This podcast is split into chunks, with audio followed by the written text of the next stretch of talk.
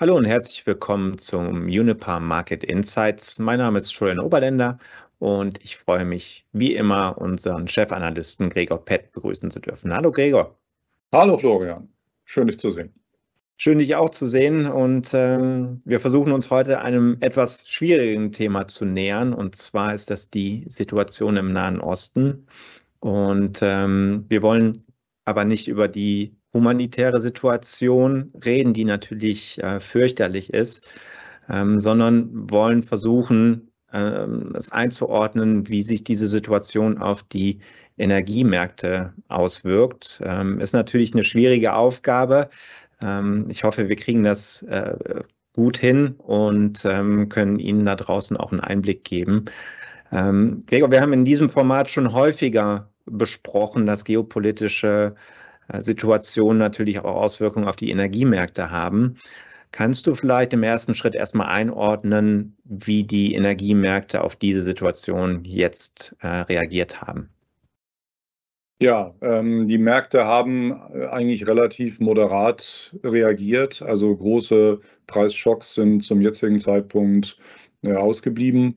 Äh, das bedeutet, dass die Märkte hoffen oder davon ausgehen, dass äh, die Krise dort begrenzt bleibt was auch immer das heißt, also begrenzt im energiewirtschaftlichen Sinne natürlich nicht, was die Menschen angeht. Das ist natürlich viel schwieriger, wie du gesagt hast. Und ähm, aber die Märkte gehen davon aus, dass offenbar derzeit keine größeren Störungen der Gasversorgung oder der Ölversorgung äh, dann vorliegen. Ne, so, soweit jedenfalls die Reaktion. Okay. Ähm, wie genau tragen denn die, die betroffenen Länder gerade im östlichen Mittelmeerraum überhaupt zur Versorgungssituation ähm, der Energiemärkte bei? Ja. Vielleicht starten wir mal mit, mit Gas und, und LNG. Genau, also wenn wir uns äh, Israel zum Beispiel äh, anschauen, dann ist Israel ähm, mittlerweile ein ganz äh, äh, erheblicher äh, Produzent von Gas, nicht von Öl, aber von Gas. Also wir sprechen über eine Jahresproduktion in der Größenordnung 20, 22 Milliarden Kubikmeter ähm, an Gas und äh, da fast die Hälfte von diesem Gas ist äh, dann eben wird äh, via LNG über Ägypten äh, exportiert. Also Ägypten ähm, äh, hat die Exportterminals und äh, die Pipeline-Verbindung zwischen Israel und Ägypten wird dann genutzt, um das Gas dann zu exportieren. Das ist also äh, doch eine ganz ordentliche Menge, aber nicht so groß, äh, dass da ähm, die, weltweite Versorgung mit LNG gefährdet wären. Ne? Also Israel hat auch äh, zumindest eins der Felder, also das Tamar-Feld, ist ein bekanntes, andere sind, äh, ist das Leviathan, das ist das größte das bekannt ist. Und ähm, Israel hat den Betreiber, der Chevron, ähm, angewiesen, aus Sicherheitsgründen die Produktion herunterzufahren des Feldes. Das kann perspektivisch im Prinzip auch Auswirkungen haben auf die LNG. Exporte, die aus über Ägypten gehen, aber das ist jetzt nicht so, dass weltweit da die Versorgung mit LNG gefährdet wäre. Der Effekt ist also deutlich geringer als die ähm, äh, Streiks in Australien, die wir hier auch ja schon äh, besprochen haben in diesem, äh, in diesem Format hier. Okay, das wäre nämlich jetzt meine, meine Anschlussfrage hierzu gewesen. Ähm, als da bekannt wurde, dass es wahrscheinlich einen Streik geben wird oder Streiks geben mhm. wird, hat mhm. der Markt relativ äh, stark reagiert. Ja. Das mhm. ähm, war jetzt nicht der Fall, wenn, wenn wir das richtig gesehen haben, korrekt? Genau, der Markt ist generell nervös. Also es gab auch hier Preisreaktionen in Europa. Aber wir sprechen äh, zur Erinnerung in dem ähm, australischen Fall über äh, 7 bis 9 Prozent der weltweiten Versorgung mit äh, LNG. Äh, und äh, da sind wir hier dann durchaus eine Größenordnung äh, kleiner, was die Effekte, wie gesagt, die rein zahlenmäßigen Effekte auf die Energiebilanz in der Welt angeht. Okay, verstanden. Ähm, und wie sieht das Ganze mit Öl aus? Weil die Region ist ja, sage ich mal, auch ein, ein großer äh, Platz für, für den Ölhandel. Ähm, wie sieht es da aus? Ja, Israel selber hm, importiert netto Öl. Also das ist jetzt als Ölproduzent ähm, hat das keinen Einfluss auf die, äh, auf die weltweite Versorgung mit Öl. Aber wir dürfen natürlich nicht vergessen, dass die ganze Region, ähm, zu der ja auch jetzt ähm, äh, Sinai, äh, Ägypten, dann aber auch der Persische Golf gehören im weiteren Sinne. Und all die Länder dort sind natürlich auch äh, politisch involviert in die Diskussion, äh, in, in die Krise. Ne? Von daher ähm, ist das natürlich eine Situation, die auch diesen Teil ähm, stark äh, beeinflussen könnte. Ja, und da sprechen wir dann natürlich über ganz andere Größenordnungen. Ne, da sprechen wir dann über eine Region und, ähm, und, und auch Infrastruktur, wo dann, äh, sagen wir mal, größenordnungsmäßig 20 Prozent der weltweiten Versorgung mit Rohöl und mit Erdgas betroffen sind. Okay, dann definitiv ein, ein Faktor, den man im Auge behalten ja. sollte. Mhm.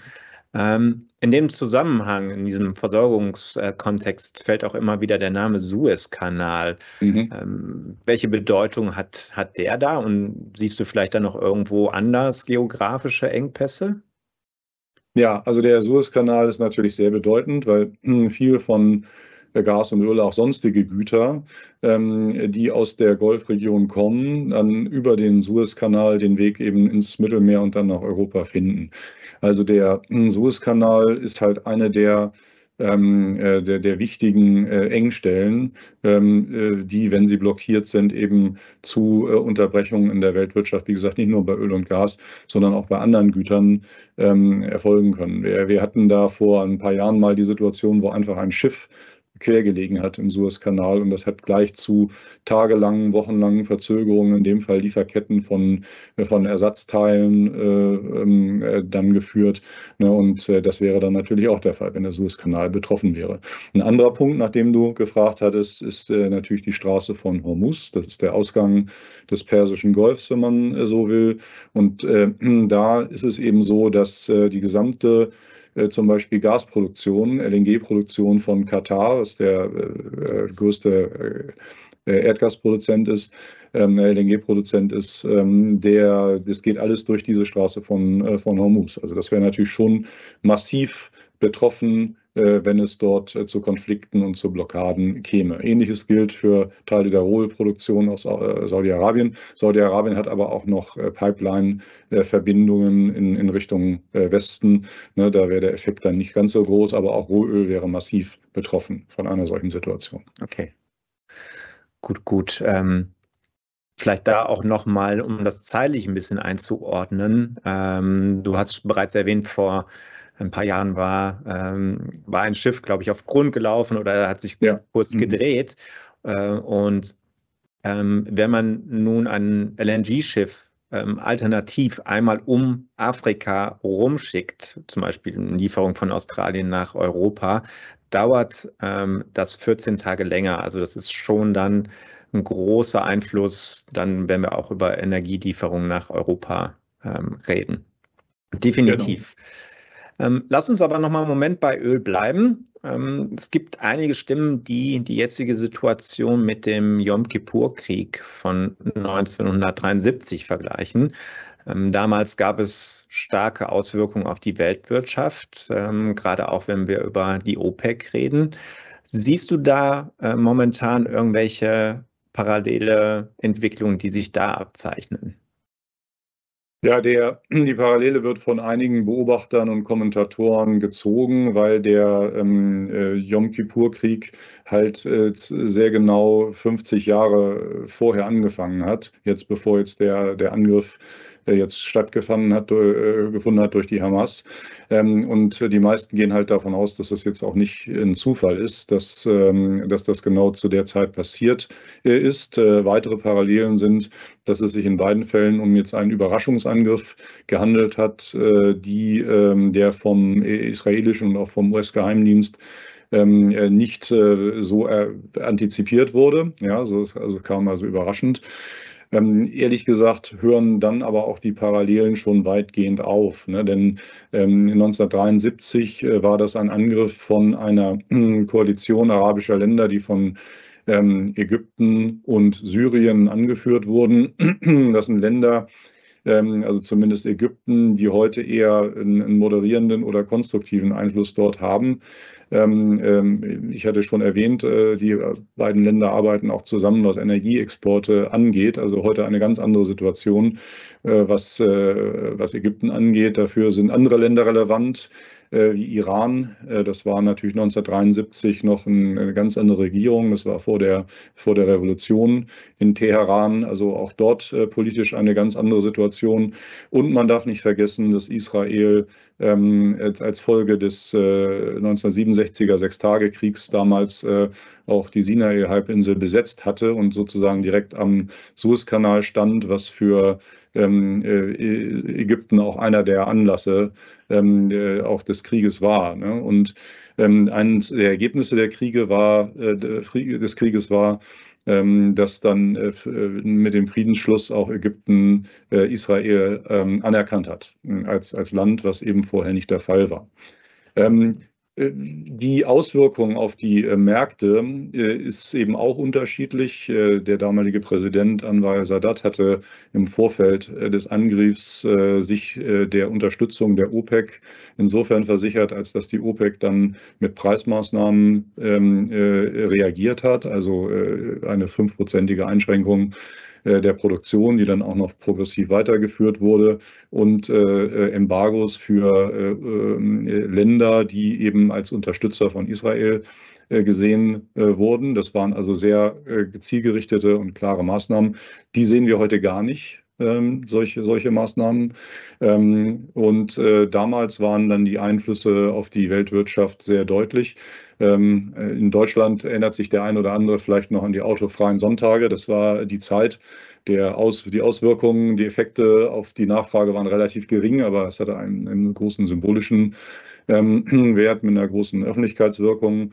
Ähm, damals war auch die Weltwirtschaft noch viel stärker abhängig vom Öl und äh, eben auch die USA, die heute dank eigener Vorkommen äh, davon äh, weit, äh, weitestgehend unabhängig sind. Also die mhm. USA wäre heute durch ein Rohembargo gar nicht mehr ähm, äh, zu treffen oder gar nicht, äh, gar nicht mehr gar nicht mehr negativ, äh, ja, negativ zu treffen. Das war eben 1973 äh, ganz anders. Da sind viele US-Rohölquellen ähm, zurückgefahren worden als Reaktion auf das viel günstigere Öl aus dem, ähm, äh, aus dem Mittleren Osten. Ja? Und das ist eben heute, wie gesagt, alles ganz anders.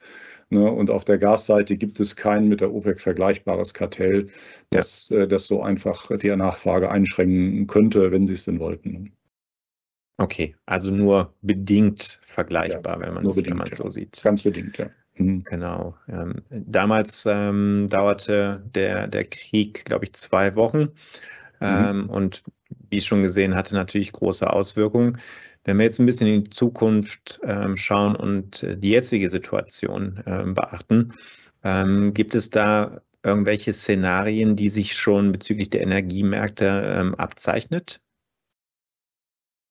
Ja, also wie gesagt, die Märkte äh, sind äh, jetzt nicht im, im, Panikmodus. Ähm, und äh, es gibt ja auch viele diplomatische und humanitäre Bemühungen jetzt um die Situation. Meine Hoffnung wäre, ähm, dass die involvierten Parteien ähm, sozusagen sehen, dass eine, eine Deeskalation wichtig ist und ähm, das ist aber leider natürlich nicht gegeben. Der Konflikt kann, äh, kann auch eskalieren und kann eben die Region äh, betreffen, so mit den, äh, mit den Engstellen, die wir vorhin ähm, kurz angesprochen haben. Und es kann natürlich auch ähm, potenziell globale Auswirkungen haben. Ne? Aber äh, momentan weist darauf äh, glücklicherweise nichts hin und äh, hoffen wir mal, dass es auch so bleibt. Genau, das denke ich auch. Gregor, vielen Dank für die Einblicke. Ich weiß, es ist äh, ein sehr, sehr schwieriges Thema. Ja, es, ist äh, schwer darüber, es ist schwer darüber, so sachlich zu sprechen, wie wir das gerade tun, aber genau. Ähm, genau. Hm. Das stimmt. Ähm, ich, ich hoffe, wir haben es trotzdem irgendwie geschafft, das richtig einzuordnen und natürlich hoffen wir, dass wir äh, in der nächsten Ausgabe auch über positive Entwicklungen ähm, dahingehend berichten können. Ähm, Gregor, vielen Dank an dieser Stelle. Ich danke dir, Florian. Und an Sie da draußen auch vielen Dank und ich hoffe, Sie sind beim nächsten Mal auch wieder dabei. Bis dahin, auf Wiedersehen.